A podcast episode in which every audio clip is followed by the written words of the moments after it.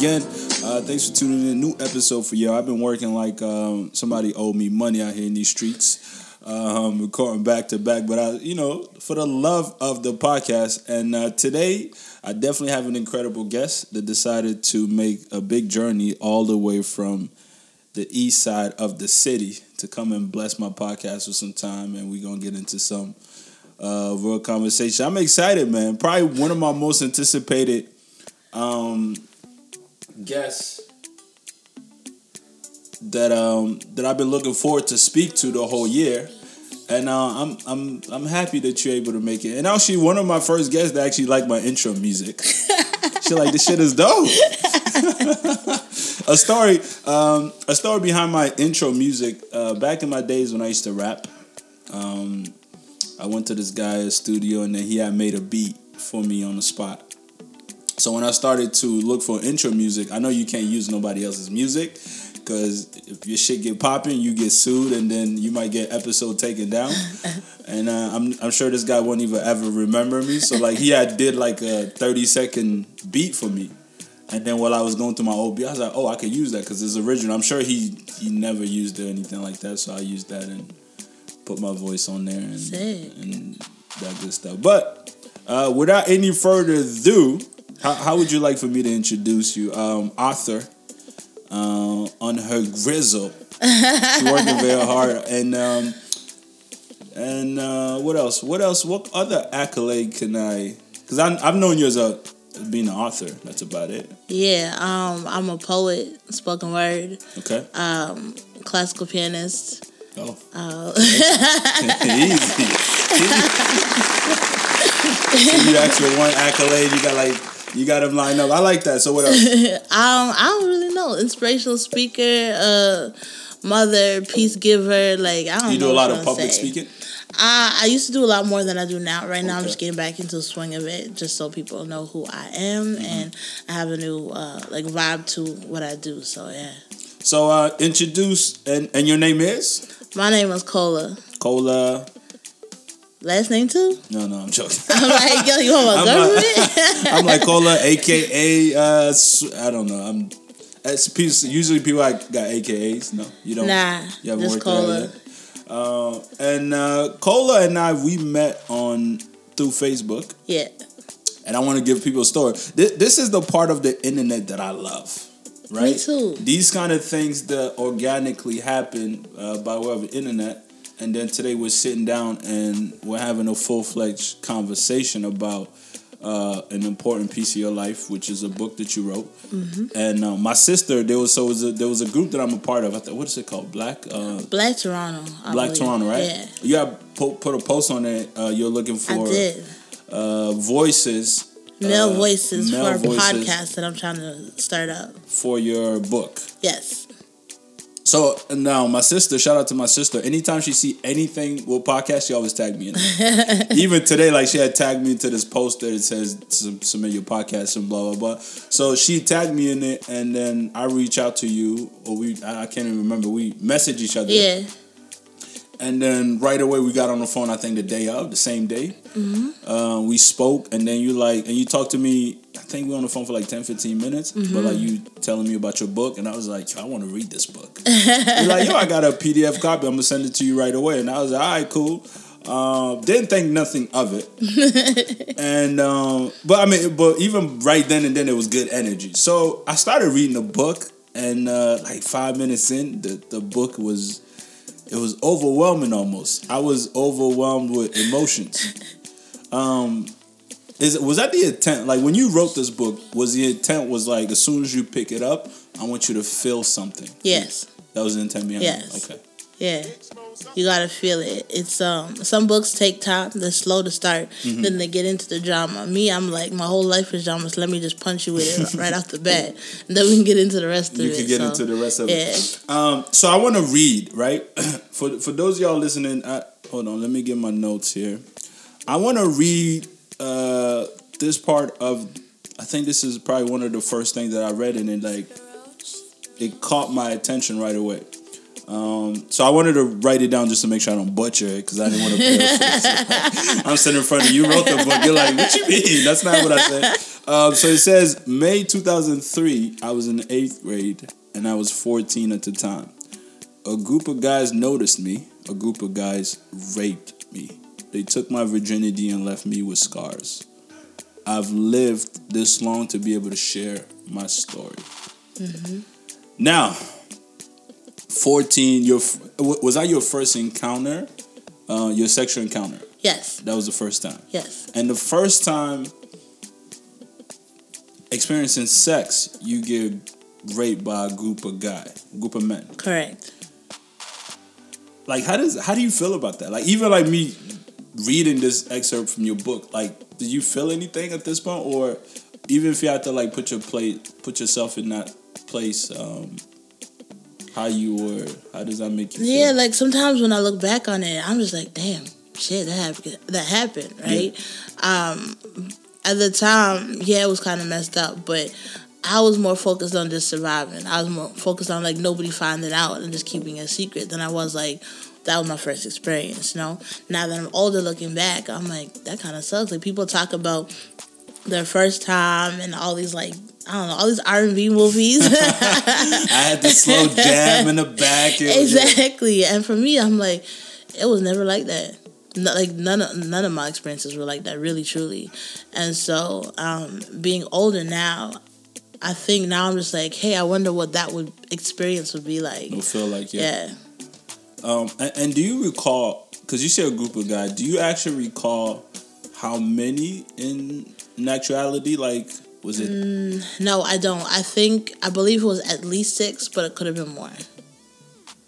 I know it was at least six. But That's yeah. so. I'm reading. So I'm reading the book, right? Yeah. And, and I just want to set it up because this book is very. It's incredible. So I'm reading, it, and then it, it, I think it it's start with you saying you're at the bottom of the stairs. Um, well, it don't start, but like this is where this thing's starting to happen, Yeah. and like literally people were making their way down and like taking turns Mm-hmm. at you. Um, and this happened in Toronto. Uh, what neighbor was that in Rexdale? In Rexdale, right? yeah. Um, whatever happened to those guys? Like, do you are they still around now in present time or? I actually I have no clue, and um, I don't remember who they are. So if I saw them on the street, I wouldn't know. You would know who they are. no. I could pass them, I could interact with them, and I would have no clue that this is who they were. My mind is completely like blanked out that section of it, so I don't. And what's interesting is I'm really good with faces. If I see a face, I know a face. Yeah. But their faces completely wiped out. Um. Wow. Mm-hmm. That's crazy. And do you? Are you able to dis- So, I'm even forgetting now. I haven't read the book, but like, was it all like that? These guys was it like? Because I know some of it you're talking about was like sexual. It was Mm-hmm. oral. It was was it actually like penetration happening? Like were people taking turns in this? Yeah, there was anal um, penetration, there's shit. oral, and there's only one time that it was vaginal. There's just one guy. Okay. Um, but the rest of them were anal and oral. That is crazy. oh wow. Okay. Um.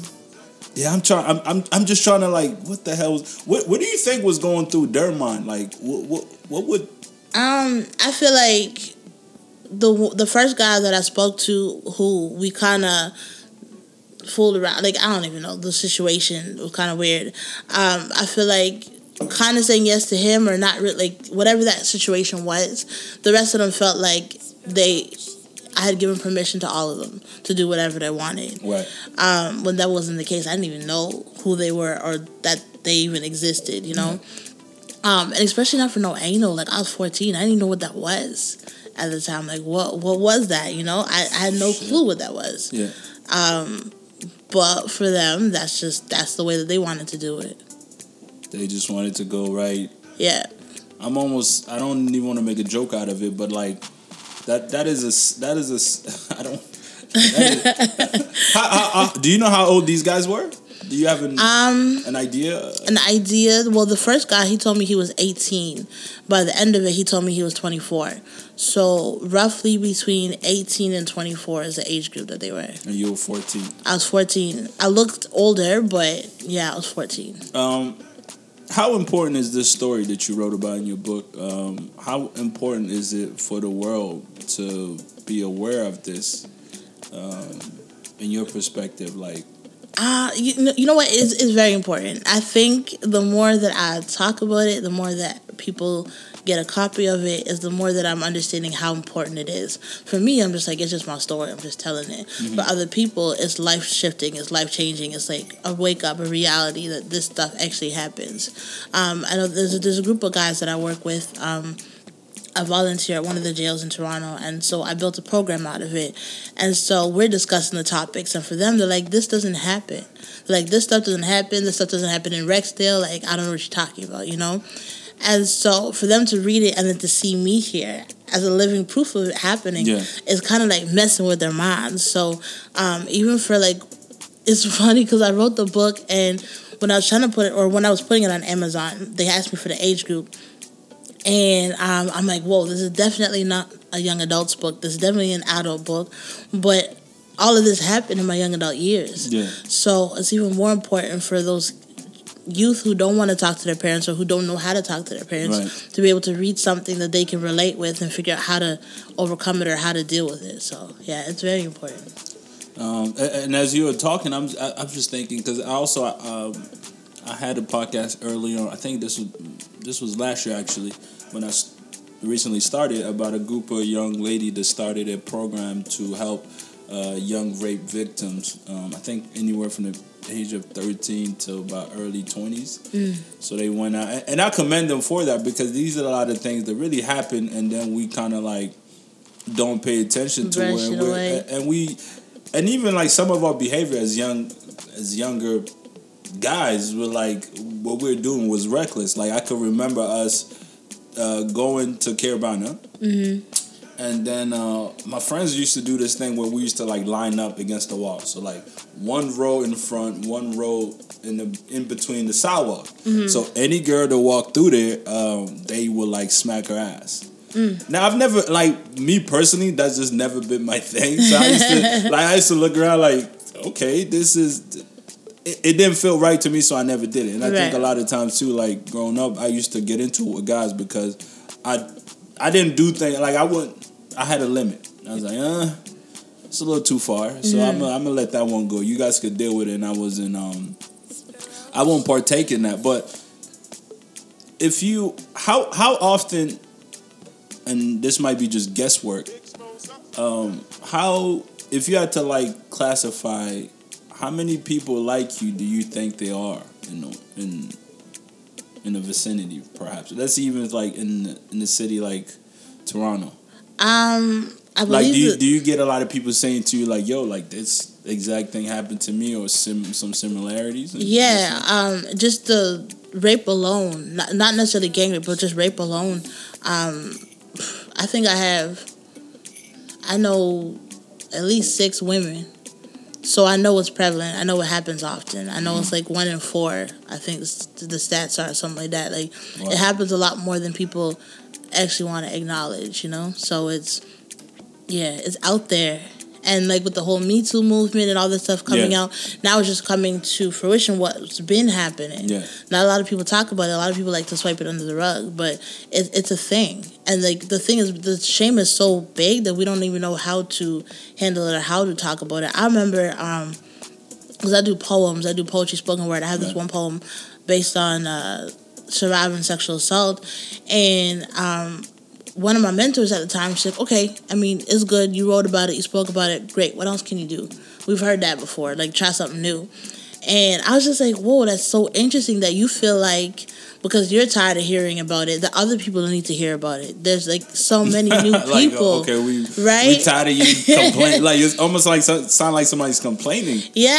them, yeah. and as I'm like, it's not even a complaint. I'm letting people know what Yeah. actually happens. And there's a lot of people who need to hear it. And as I meet more new people, what I forget is it's always going to be new to somebody that's new to me.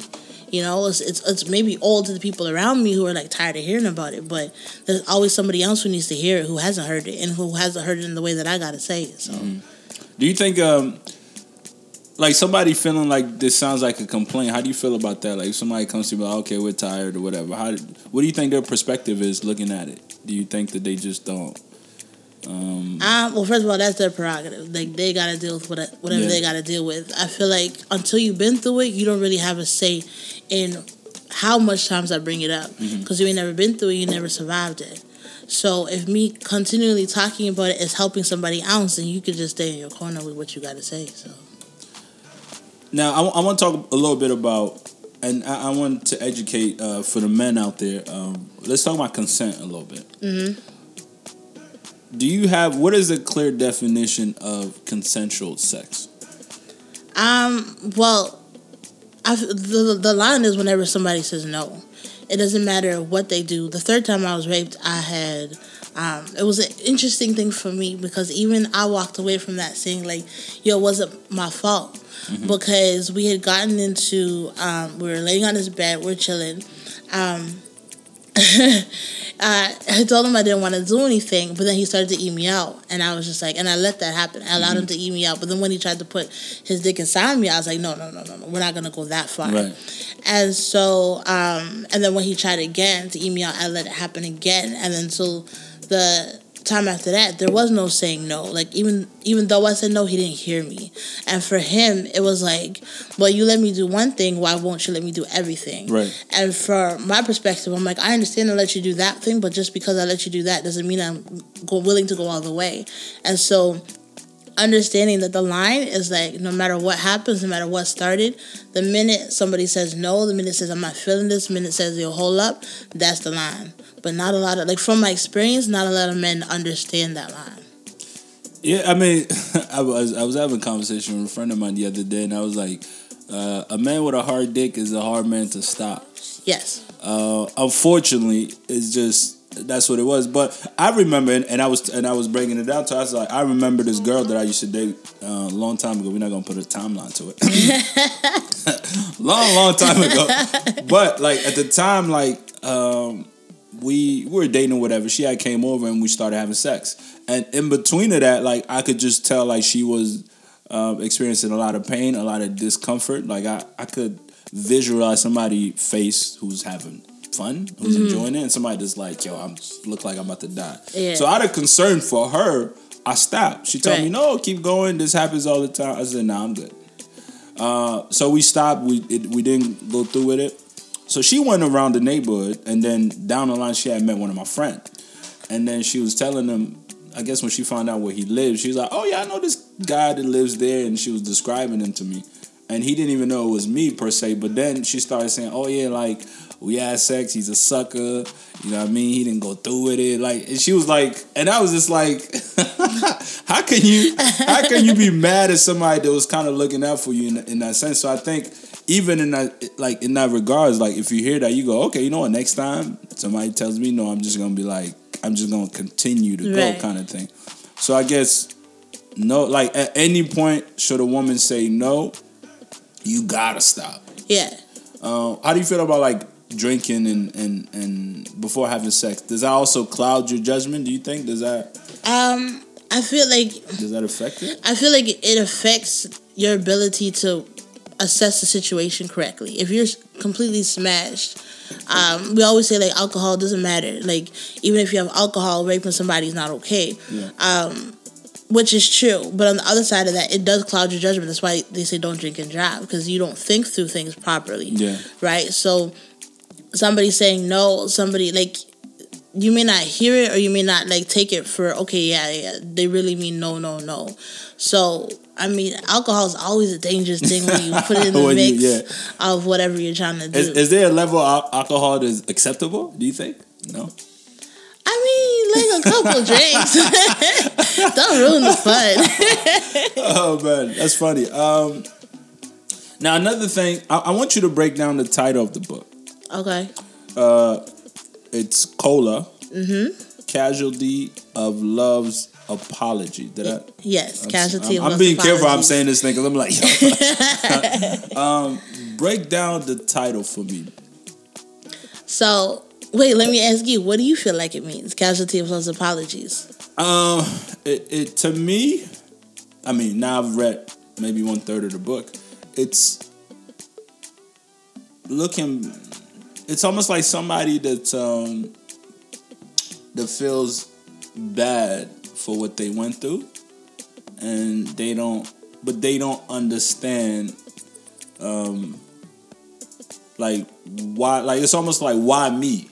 Like why is this all this negativity happening to me as a person, right? Mm-hmm. Um, so casualties, I've, I've, I mean, to take it like you went through some things and now you you are victim or you know that kind of stuff. I mean, I might butcher this, but this is No, no, like- it's cool. I'm always curious to see what, um, how people interpret the title. Yeah. So, casualty of love's apologies. What does that mean? Um, in life, we're expected to love. We seek love. We give love.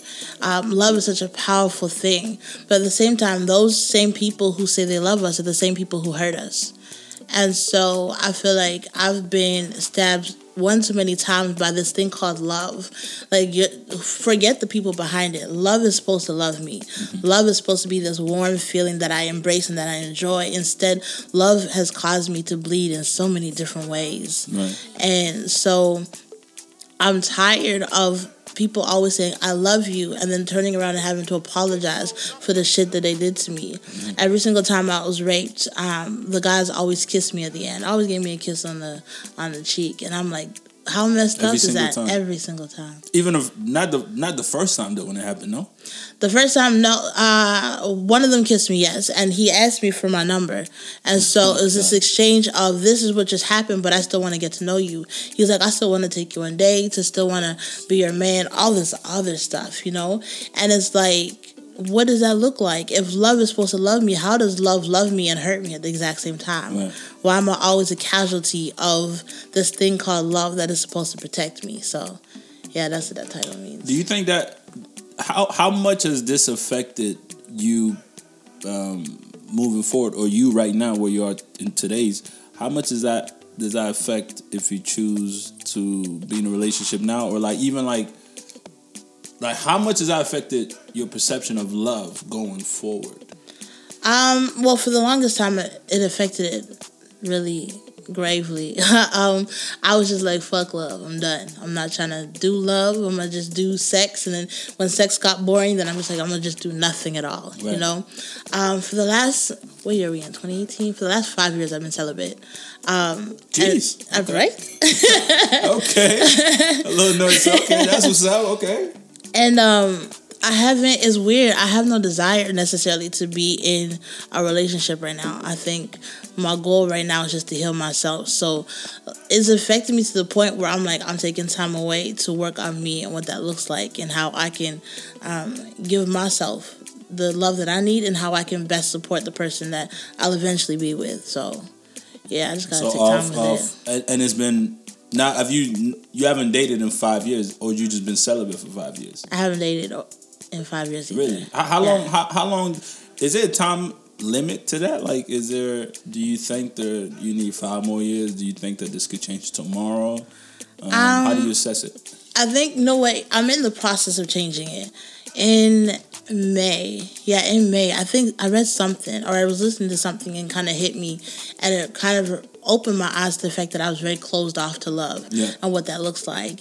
And so I decided to take steps into okay, well, if I'm gonna be in a relationship, how do I do that? How do I do that effectively? How do I do that um, and give the other person all of me and not hold back because of everything that's happened. So now I'm on a journey to figure out who I am as a person, what I have to offer, so that I can best give myself to somebody else. So Okay. I'm open to it now. I just it's taking me some time. So To, to, and you out here selling these books and hustling. Love might get in the no, but I mean that, that's an interesting um, things to to look at because I mean even I think um, as a guy like sometimes you you you might be in a situation and you might be um, so hurt from it. And I've been aware of that recently. For me, is that like when something goes completely wrong, and then I really wanted it to happen, Mm-hmm. I kind of go like, okay, we going back to savage mode. But then that's also it's not it doesn't satisfy me because it's only like moments and moments. Like Yeah. in the moment I'll be with one chick. And then whatever happens, and then she'll go home, and I, I won't. I don't even feel the desire to call her back Right. And then you know then I get angry text messages like yo you ghosting me? All man of dogs and, but then I realize it's because I wasn't dealing with what was affecting me the right way. Yeah. and then um uh taking accountability and ownership to that I think is um is good. I, anyways for me I'm nothing to do with you I'm just trying to I'm trying to vent. I was just trying to vent too. But um I also want to know from your perspective, of course, why do you think that a lot of people that go through similar situation as far as getting rape, sexual abuse, why do they often blame themselves a lot of times? Um, because it's always like, especially depending on how it happened, it's always like, okay, well, like for example, the third time I was raped, I was like, okay, I shouldn't have been there. I shouldn't have gone to his house, you know. And my friend had warned me right before that. My friend said to me, "What if he rapes you?" And my response was, third time's a charm." Like, you know what I'm trying to say? So then to go there and for then that to happen, for me, I was just like, well, A, I called this on myself. B, um, I shouldn't have been at his house. And I had made a rule earlier on that I don't travel for dick. So I'm like, I'm not going to no man's house. yeah, that's that's a bar. Okay, I'm with, I'm with you. it was this thing that I'm like, okay, if I'm gonna get my pussy up, they need to come to me. Right. That's just what it is. Because at least I can control my environment. Um, traveling for it for me meant that I was asking for it. Meant that if anything happened, I couldn't control it. If anything happened, I, I just had to deal with the consequences because I decided to go to his house. So a lot of people um, blame themselves because they're like, what could I have done better to uh, prevent this from happening? yeah. Um, and you felt like I guess being home court advantage, obviously being your own space, would shield you from that. It should have, but it didn't. Because you, when you get further along in the book, there's a fourth time that I was raped. I'm I was really, I'm, I'm gonna, I'm gonna get a copy and actually read through it because right now all I have is a PDF copy um, on my on my computer. Um, how, how many times in total have you, as the raping thing occurred? I've been raped four times and molested once. Okay, um, and the first time was like a group. Of, that's that's that is incredible.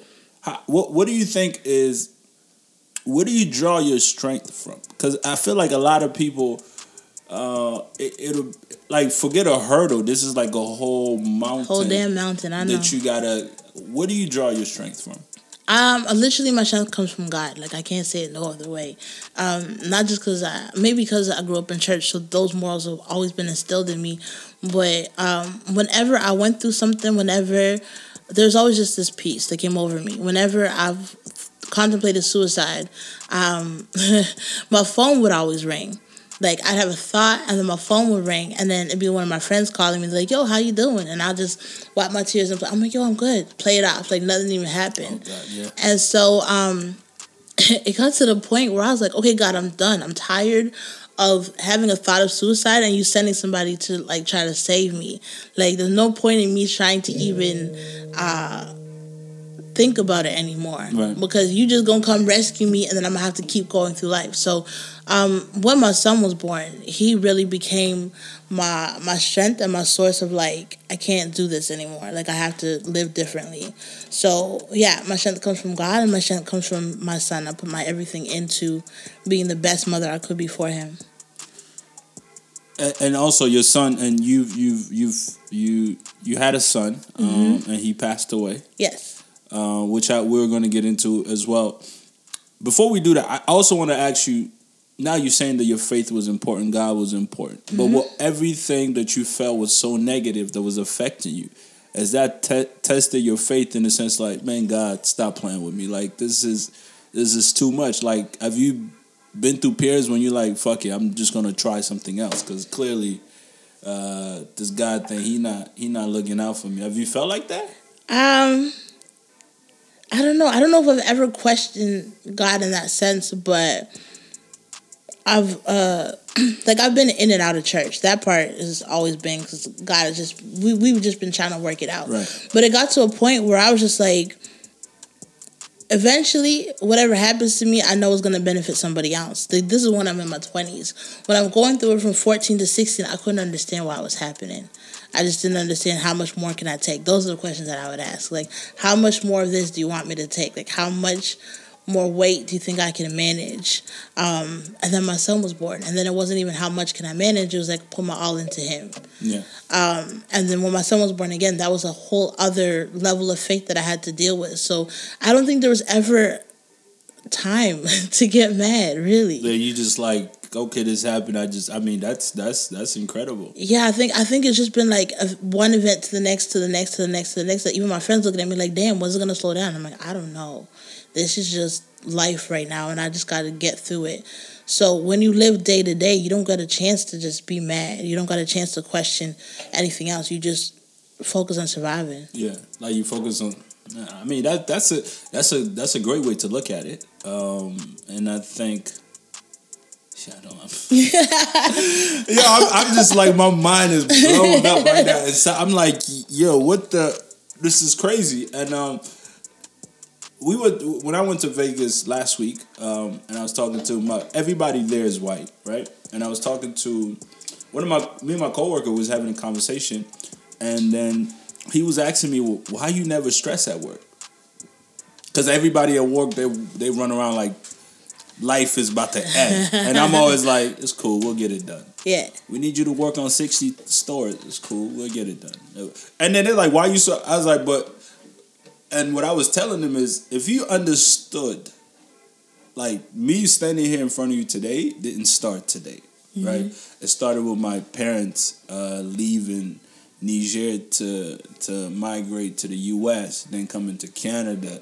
Uh, it started with my dad having three jobs as the norm. Like that was the thing. I thought like I was gonna grow up and get three jobs. You know what I mean? It started with um, like you know me let's say even when i first moved to canada me being in montreal and and my uncle kicking inside his house and me sleeping with no like it started the story came back from so far behind that like mm-hmm. everything that i'm living right now it's a bonus like it's almost like when you're playing mm-hmm. video games you in a bonus zone, you just jumping and grabbing coins. I don't know if you play Sonic, whatever it is. So I'm like, so you think that I'm stressed out because somebody is not about to get three drawings? Like, come on, man, I've been fired before. Like, mm-hmm.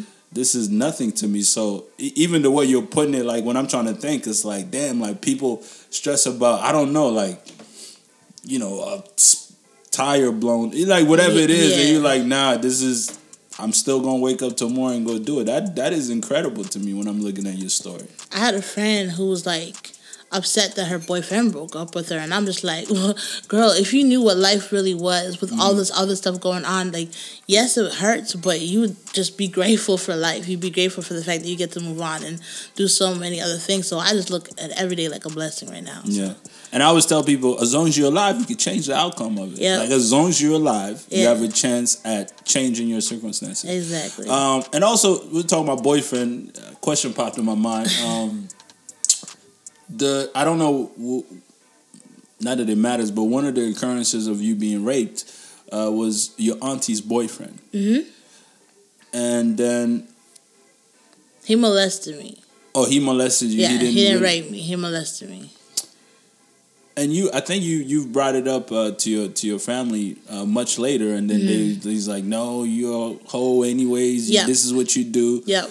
Um, how did that make you? Looking back at it, like do you still talk to your auntie now?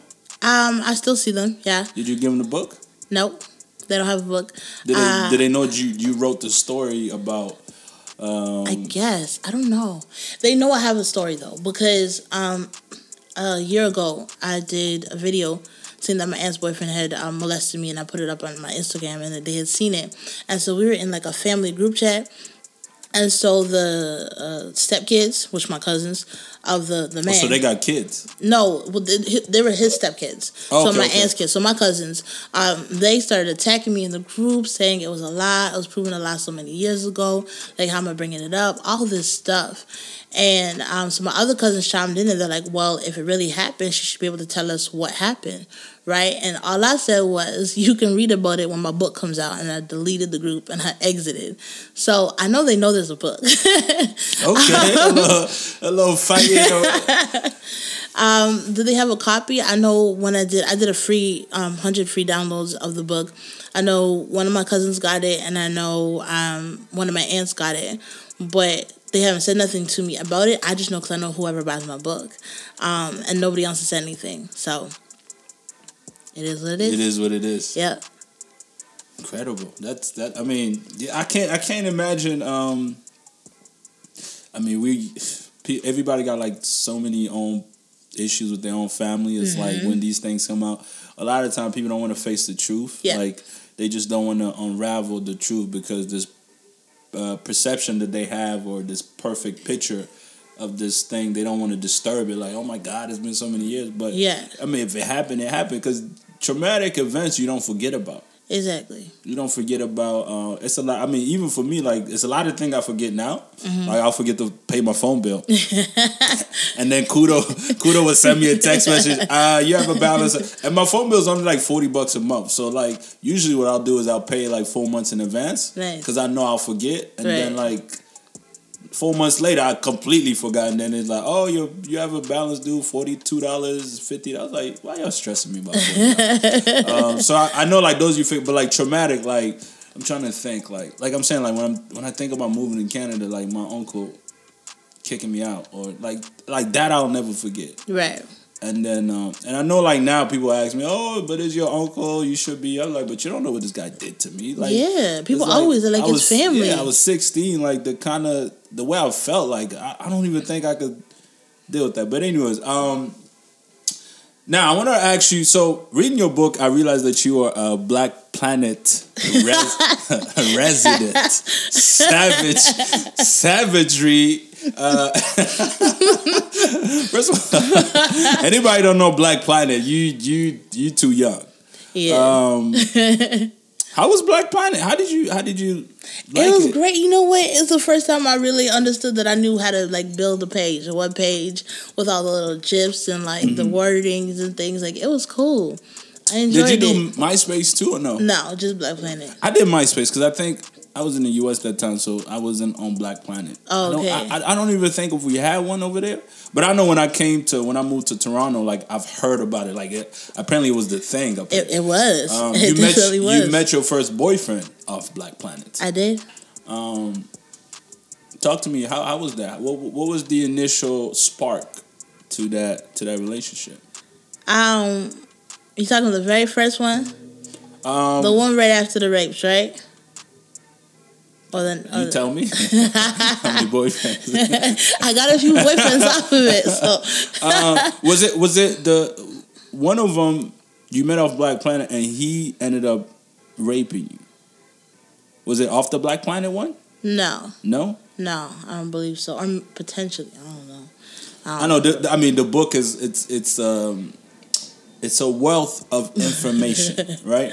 Uh, but talk to me about the. Do you remember the first person that you met off Black Planet? Yeah, my very first boyfriend. Okay. Um, he was I mean, great. as you saying that, like I can see you, you're smiling. Your energy just just went up. He's he's he's unforgettable. I, I take it as. Well, I guess in a sense, for, for yeah, because he was he was my first. Um, he uh he went through similar situations. Like he had similar home situations that I had. Okay. Um, well, not similar because he had a single. He came from a single parent home. I still have my two parents. Um, but in terms of just not being able to connect and like he was always moving, and so we just related on just a different level.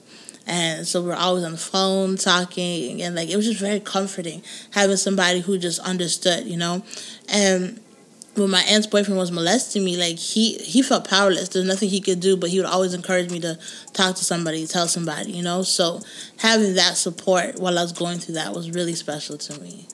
And how old were you when your uncle was molesting you? How old were you then? I was, I believe, fourteen, because it happened right after the rapes. Okay, so it was it was right. Okay.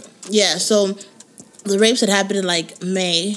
Um, And then, so with my whole family, the way it happened, them calling me names and everything, I was isolated.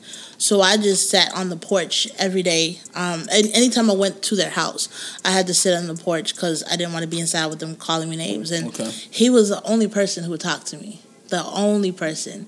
Um, my ex boyfriend would sit out on the porch with me and just like anytime they would come, he'd be like, "No, no, leave her alone," and like push them away. You Yeah. know. So he he he he was good for me. You know, like he he protected me in a sense. And then it turned into like I'd be in the kitchen and he'd brush past me and I'm like, oh, did he just touch my ass or something? Like like it just I didn't get it at 1st and then it evolved into more. Like it evolved into him touching my breasts. It evolved into these other things. And so, um, Do you, was. feel, do you feel like that was a setup to like molesting you? you Oh yeah, he definitely groomed that me. was that was the first definitely groomed me. Yeah. And it was easy too because I didn't have because I was so isolated from my family because I couldn't talk to nobody. Um, and every time I told I asked my mom, "Yo, can I stay home?" They're like, "Nope, you have to go." So because I was forced to go to their house every single time, he, every time he had an opportunity, and so like even if they went on the road and left me in the house, I'd be in the house with him, and my and my grand my great grandma, or whatever. So he had plenty of motives to be able to um, do what he he wanted to do at the time. That's crazy. How, how's your relationship like with your parents now? Because I know even in the book, um, you it seems like you had a better relationship with your dad, Yes. uh, and your mom was always like blaming you for, Yeah. especially after you gotten pregnant and things Yeah. like that. She always rubbed it in your face. Of course, shout Yep. out to the moms. Anything you do, to, you know, you break a plate. This is why you should have went to school. Like everything becomes Exactly. that. Um, how's your relationship with them now? Um, my relationship is okay. Uh, I live them. I live with them right now. Okay. Um, while I'm just getting back on my feet. Right. Uh, still love my daddy. Um, still cool with my dad more than my mom. My mom, I think I've just come to a place of understanding who she is, and her doing the best that she could to raise me, and the knowledge that she had, and so I just accept that for what it is, and I just we just move on from there. You know, there's nothing else. I can't expect any more of her um and, and, and no less. So we just work from it from that angle. But i love her too so. Uh, have they have they read the book? no. They don't even have a copy. Why, why don't you give them a copy? If people keep asking me i'm like i don't know like i don't know if they're interested. I told them about it but they didn't seem like oh hey i want to get a copy of the book. So if they don't seem like they want a copy i'm not gonna just give them a copy because i don't know if they're gonna read it. Do you think they're afraid of what they can find in the book, like the Yeah. amount of information? So they much rather i think out they're of afraid sight, of, out of out of mind, kind of thing. Right? Yeah, I think they're afraid of what's in it. I think they're afraid that in it I'm bashing them. I'm I'm calling them the worst parents in the world. I think they're afraid of the perception that it I've written about them because my mom especially knowing that we didn't have the greatest of relationships she is just assuming that the book is just going to be tearing her to shreds um, Do they support the book? i have in no their, clue In their own ways, do they? I, I mean, I guess so in her in my mom's own way because she'll she'll like if people ask her what I'm doing, she's like, "Well, she wrote a book." So I'm like, "Okay, I, I hear her talking about it, but Did you read the book? do you know what's going on in the book? No, I'm just joking. and it's also there's, there's there's a lot of content in there that I'm just like I don't even want them to read.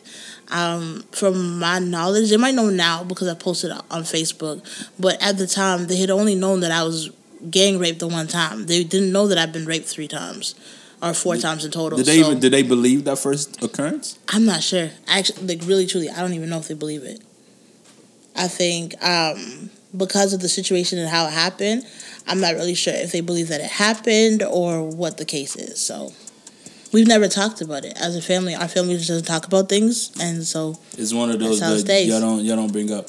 Um, reading your book, back to like, cause I know in there like I, I even lost track of how many guys you was meeting on Black Planet. yeah. Do you do you have a number? How many sexual partners you've had? Do you do you know?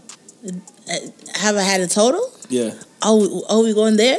I, I'm just like did she? No, no, no. I did. I did tell you to ask me anything. Um, I don't know. Uh, You don't you don't have a number, which is It fine. I'm be- just I'm just trying to. no, I'm, I'm, because I've, I've. mm. I should have put out there. Okay, no, I'll, You- I'll you be honest. whis- yeah. It's okay. Um, roughly like forty to fifty. Okay. Yeah, that I can remember. I believe. Um, Okay. I, I, I actually don't remember, and uh, maybe I shouldn't say. I mean, which is crazy enough is when I when I when I'm even thinking about it, like, how do you get in a position where you don't even remember, like, uh, because even me, like being sexual active, like first time I did it was 14, and then the second time I was 16, and then the third time I was like 19 and then I think in between like twenty and twenty. See, I don't even put number, but in between, sometimes shit just went from like this to like it. It was crazy to me. So now that I remember, and I think one day I'm gonna sit down and like actually figure it out because it bothers me that I don't know. Cause I almost felt bad about it. Like, yo, how many shit you been doing that you don't know? But the reality of it, like, it can happen. Yeah. And like I said, I was just going through shit. I was just surviving. Yeah. So the numbers you just said of when you had sex, the numbers I was raped at 14, uh, 16, 18, and 21. And in between that, I was trying to figure out myself. Yeah. And so I had different partners in between that time. Always searching for love, always searching for something. And then eventually I understood the men don't want love, they just want sex. And so I said, fuck it, let's just do that then. And that Get was my thing. way, yeah. Yeah, when, I, when something that they always a few guys hated is when um, they talk to me. I'd be like, "Okay, so are you looking for a relationship? Are you looking for friendship? Or are you looking for somebody to fuck? Which one is it?" And they're like, "Yo, why are you so harsh?" I'm like, "Well, it's gonna get there eventually. So just tell me what it is, so I know how to adjust my feelings and my ways for you, and then we can just get that out the way, right?" Mm-hmm. I was just more upfront about it. Yeah, men, we're not. We're, we're finessers. Yeah, y'all like to. I don't like that shit. we like. I mean, because it's it's. I mean, obviously, it's like for me, it's like me coming and telling the girl, "Yo, I just want to smash." I don't know. It just doesn't sit well with me. But then I realize some woman, regardless or how much I want to shield them from the truth, the end result is inevitable. Meaning, like, Yeah. most likely we probably just gonna smash and go. And right. but I, I'm still not there. Where I mean, I, I, And so for me, it's like if you tell me from the beginning you want to smash, and then I catch I catch feelings, then that's on me because you told me what your intentions were. Yeah. But if you don't tell me your intentions, we end up smashing, and then you just dipping, then I feel like you played we me. play. Yeah, I think I think we have a fear that when we tell you we just want to smash, that you might just say like, "Nah, fuck it, I'm not about that life." Yeah, because there are some women like that. they, they really are. So we're so men rather finesse the situation, and then which is it caused more damage than good, obviously. Uh, but hopefully we reach a level of maturity where we're able to like be a lot more direct. I think I'm I'm almost there. I have my moments. Um, also, when I wanted to, you also you had a boyfriend who shot himself. Or no, or, or did I misread that? no, you read that correctly. I was like, what the? What? Talk to. First of all, how did this guy even have a gun? I don't know. Was he? Was he like? I, I was trying to read. Like, was this? Was this guy a street dude or how would he? Um, according to what he told me, he was a she dude. But Okay, this okay. is all like because this this man you're talking about, I had never met him in person, and so all of this shit was happening over the phone, right? Right, your whole relationship was yeah, the whole phone- relationship was strictly phone. phone, sex, and all So that. yeah. so when Damn it, man! This is okay. Sorry, guys. when he shot himself, or so he told me. He told me he was gonna do it, and then I got a text from his um, brother saying that he did it, and this is a whole thing.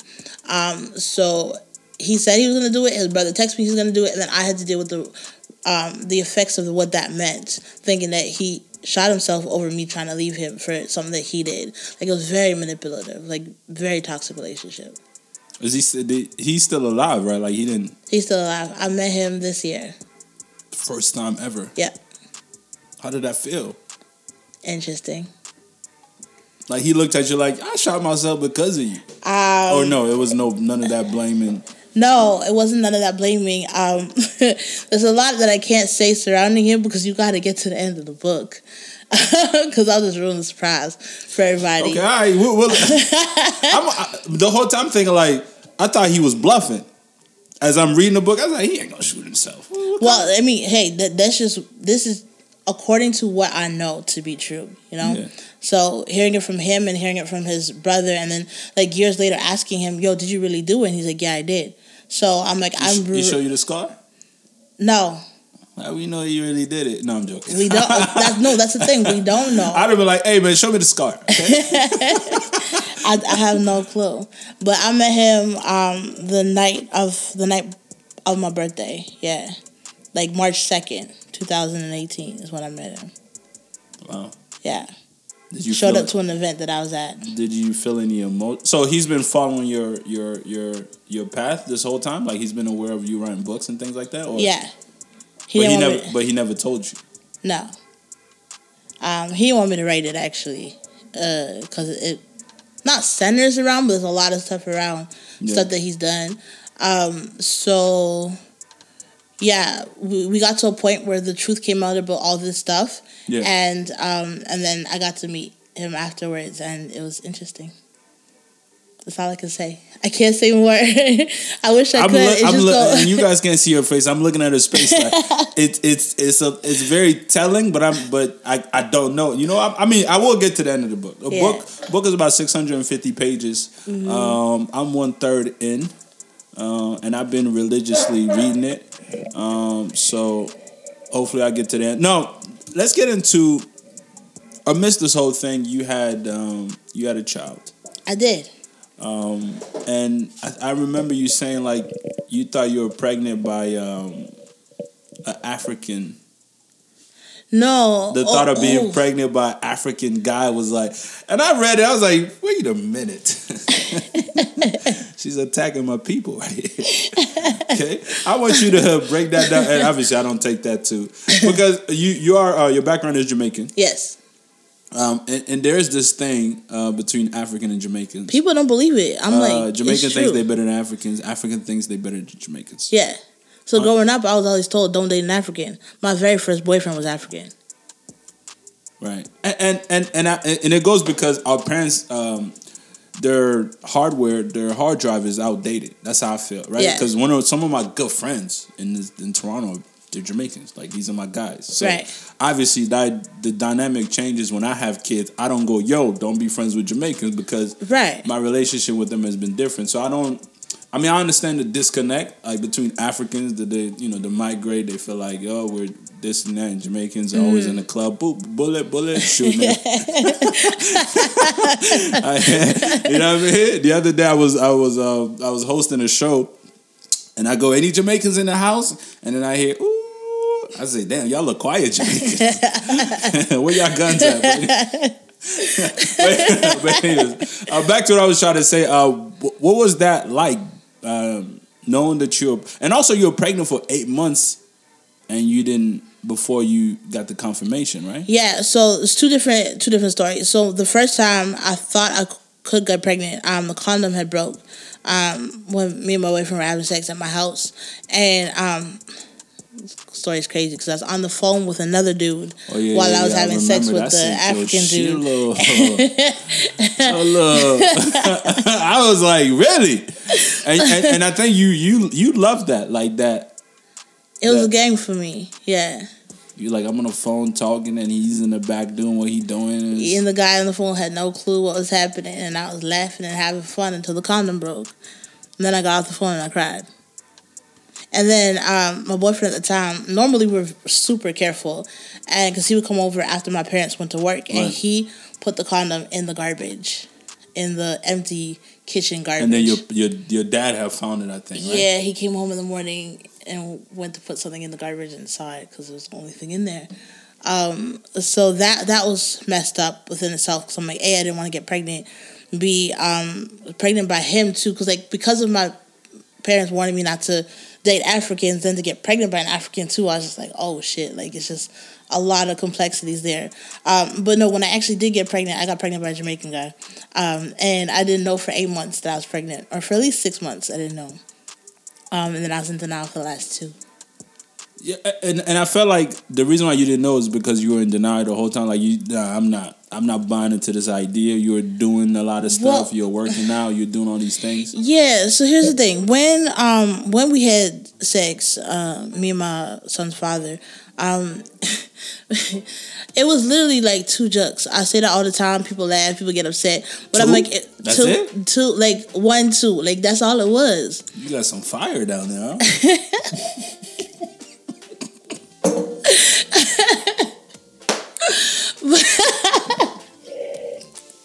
Maybe so, but uh, Two. I'm like, damn. right, and that's so that's why he was mad because Yeah. that's why he didn't think, and I didn't think I could get pregnant off of that. I was like, you you see, like, or you expect when you watch TV that this whole sexual experience happens, and it's like, you know, baby making music, and it's beautiful. Like for me. Him doing one, two, and then I'm like, nah, nah, nah I don't want to do this. Take it out. Like, I'm not thinking I can get pregnant after that. You know, like, Wow. I mean, po- potential. Obviously, I did because I gave him oral beforehand. A lot of things happened, but um, because I didn't even think I'd get pregnant. At the end of the month, when I'm like, "Oh, my period is late," and he had asked me, he's like, "Well, has has it been late before?" I was like, "Yeah, it's been late before." He's like, "Okay, then don't worry about it." So I just literally, out of sight, out of mind, didn't think about it, and then I started um, grade eleven, where I was working out every day, and so any um any type of symptoms that I would have had, like sleeping a lot, exhaustion, eating, that was all for working out. So I was lifting weights every day for at least an hour, hour and a half. Yeah. Lifting weights, competing against the guys in my class, seeing Right. how much. So I was losing weight in every place except for my stomach. Um, but I didn't really notice it until um, until I was about six months pregnant. That I'm just like, yo, the top of my stomach feels hard. Why does it feel like this? And then I was like, shit, when was the last time I had my period? And then it clicked in that I'm like, I think I might be pregnant. Damn. Yeah. I'm still stuck on a two pump spot. Like, uh, and, and now, and, and I also understand, like reading the book, that like probably the most important part of this book is your son, Yes. um, who has been um, shortly after he was born, he was diagnosed with uh, I don't even want to butcher the name. Uh, c'est en français. Duchenne's muscular dystrophy. Oh, okay, Yeah, DMD. um, and which is which is what? What kind of disease is that? Um, so it is. Uh, it attacks his muscles. So eventually, his muscles waste away. Uh, his body doesn't create enough protein, so that's what the whole. Um, the muscular dystrophy is what it actually is, but the Duchenne's that's one type. So there's like twelve different types, and he had um, one of the worst types of muscular muscular dystrophy. And then how how soon after he was born did you start to um, to see it? Because he was how old was he when he passed? Uh, he was eight. Eight. So it took. Okay, so at what point did you realize like this is this was getting Because I also reading the book, I know that you didn't want to like, um, you didn't want to take any medicine at first because you wanted him to have a, a normal, be a normal kid, get to enjoy that. Yeah. Um, how long was he able to like enjoy that part of it b- before he had to like be in a wheelchair and stuff? Um, uh, six years, I would say, six to seven years. So it's still Yeah, so he was diagnosed at um, a year, a year old, but we had caught it early. So typically with this disease, they don't find out till they're about four or five when they start school and they're like waddling or something. And because he had gotten the cold, he had gotten the flu, he ended up in the hospital. And it's just by God's grace that they found elevated levels of protein in his blood. And then that's what started, triggered the whole thing. So at a year old, we found out that he was diagnosed with muscular dystrophy. So we were able to start like the treatment in terms of like therapies that he needed, um, physiotherapy, um, occupational therapy, speech therapy, um, and just monitor his journey along the way. But that same day that they gave us the diagnosis, they're just like, well, he has most kids um, by age 10 they'll be in a wheelchair and by age 18 they'll die Right. and so at a year old i was told by 18 he would die and i left that room like my mom was hysterical and i left that room like why are you upset like god's the one who gave him to me if he chooses to take him away at whatever age that is and that's just what it is because there was no cure for it and so we just I just looked at life differently. I seen they they said that the only thing they had was a steroid to slow down the progression of the disability, but the steroid came with a whole bunch of side effects, and I wasn't comfortable with those side effects. I wasn't comfortable with putting him through that potentially like stunt stunt of growth, weight gain, and all these things. And I'm like, I don't want that for him, and so we chose to just live life as life was, make it the best for him, and whatever happens, happens. Damn. Um, That I mean that that that part of it kind of touched me as well because I know we we had spoke on the phone before I read the book. Mm-hmm. So the whole time as I'm reading the book, I'm, my mind is like racing to that moment. Mm-hmm. Not like racing to it, cause but it, it it's just like that's probably the hardest part for me to read was like things happen for people you care about. You don't there's no you don't know why, Yeah. and there's nothing you can do. Yeah. Um, and I was also thinking like maybe that that that where comes your greatest strength um, is, is that how important you think this book would have been um, if he was still around like would that have do you think like something like him passing away did that like spark things like i need to get this story out there or it was gonna come out Um, the story had I had already started the write, writing the story from when I was like 21. So before Okay. he passed, four years before he passed, um, it definitely impacts the story a great deal now that he's passed away. Um, but even if he was still here, it would still be an incredible story of how we're just journeying through this and how we're getting through all these obstacles in life. Um, one of the greatest things that I say is my son saved my life. Um, at 16, he was the only thing that made me want to keep living. Because at the time, I felt like a zombie. I felt like, what did Right, it matter right. if I lived or died? Who cared? You know? And so, but when he was born, it turned into, I have to live for him. So even when I thought of suicide, I'm like, okay, but am I gonna leave my body for him to find? it? that's not okay. Um, who's gonna take care of him if I'm not here? Like so, he, and every step of the way, he was my reason to to live and to keep going. So to keep going. Mm-hmm. Um, does he still? And I'm sure he does. Like a lot of it, like still, he still. You carry him everywhere you go. Like as cover your book, I see a picture of him. uh huh. Um, and it it. Do you still feel emotional when you talk about him, or are you in a place now where you? I mean, you've you've. Yeah. he looked like he was he was uh, full of life. Yeah, yeah. Um, Do you? Is it hard to talk about him? No, not at all. There's times when it does get more emotional for me when I super like when I really just miss it, miss his laughs and his hugs. I, I miss his hugs so much.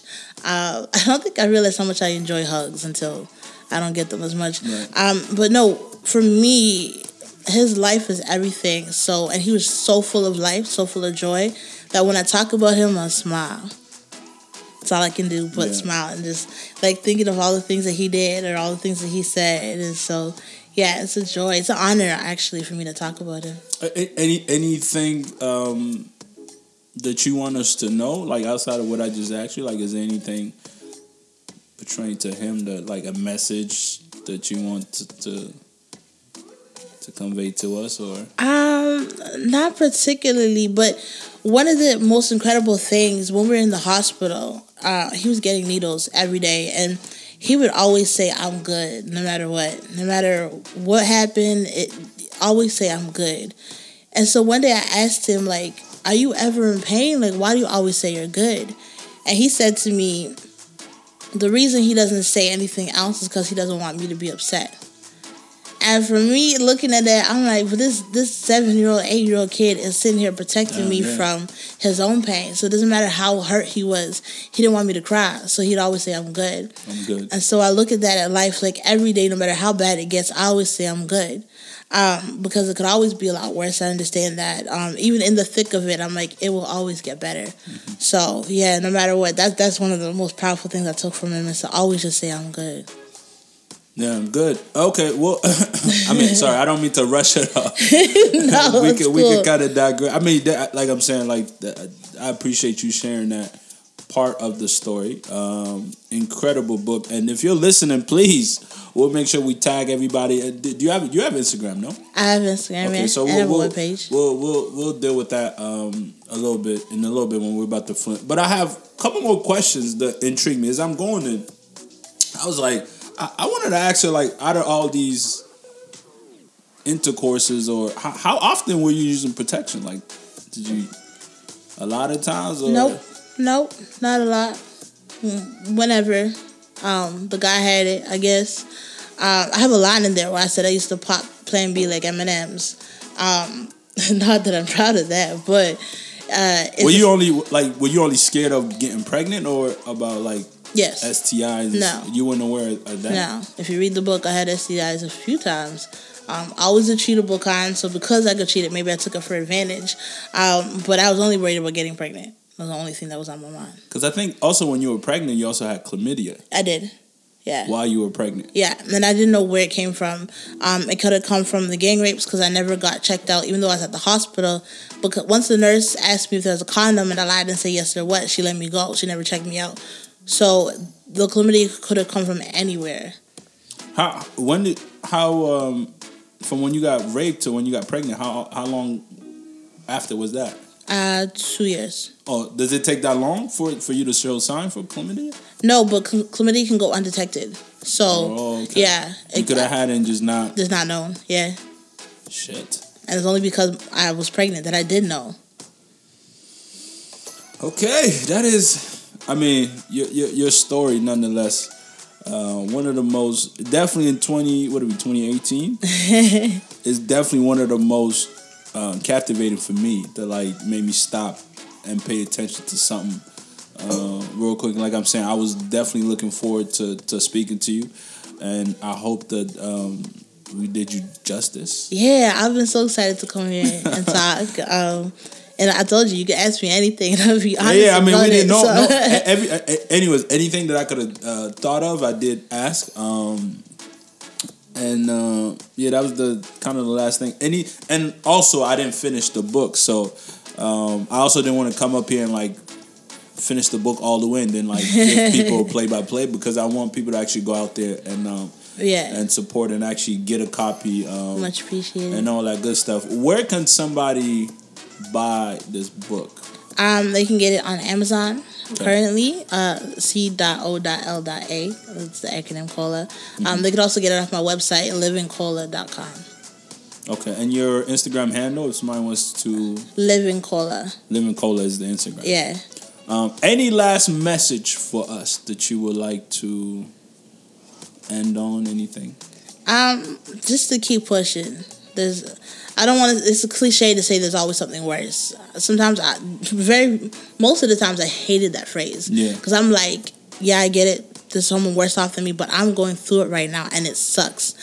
So, I would always say to keep pushing. Write it out, speak it out, sing it out, use music to heal, but keep searching for healing. Keep pushing towards healing because it's so important and it, it unlocks so many other things. Right. Um, I think I'm right in the thick of my healing right now, and I'm enjoying every single minute of it. So, yeah, I always keep pushing for something greater. All right, thank you very. much. And you also, uh, we supposed to work on another project that you, uh, um, the podcast. Yeah, But I don't know if I like the part that you gave me about the guy that's. I told you you could pick. no, I'm ju- I mean honestly, it's it's it, it would definitely be my pleasure to to um, to do it. Like I'm saying, like I really, I'm getting me a copy of the book, and I'm a I'm not resting till I finish uh, the whole book. So shout out, thank you for you for coming through and No um, blessing my podcast and Always. speaking to us, and hopefully maybe you can even come back. I'd love to come back. Honestly, it'd be an honor. Thank you. Any anything else? Did we forget? Did we forget anything? I Um, offered you tea, you didn't want it, but that's fine. we ain't forgetting nothing. We good. All right, but for everybody tuning in, thanks again for tuning in. This is the Activated Podcast, and you've officially been activated. Peace.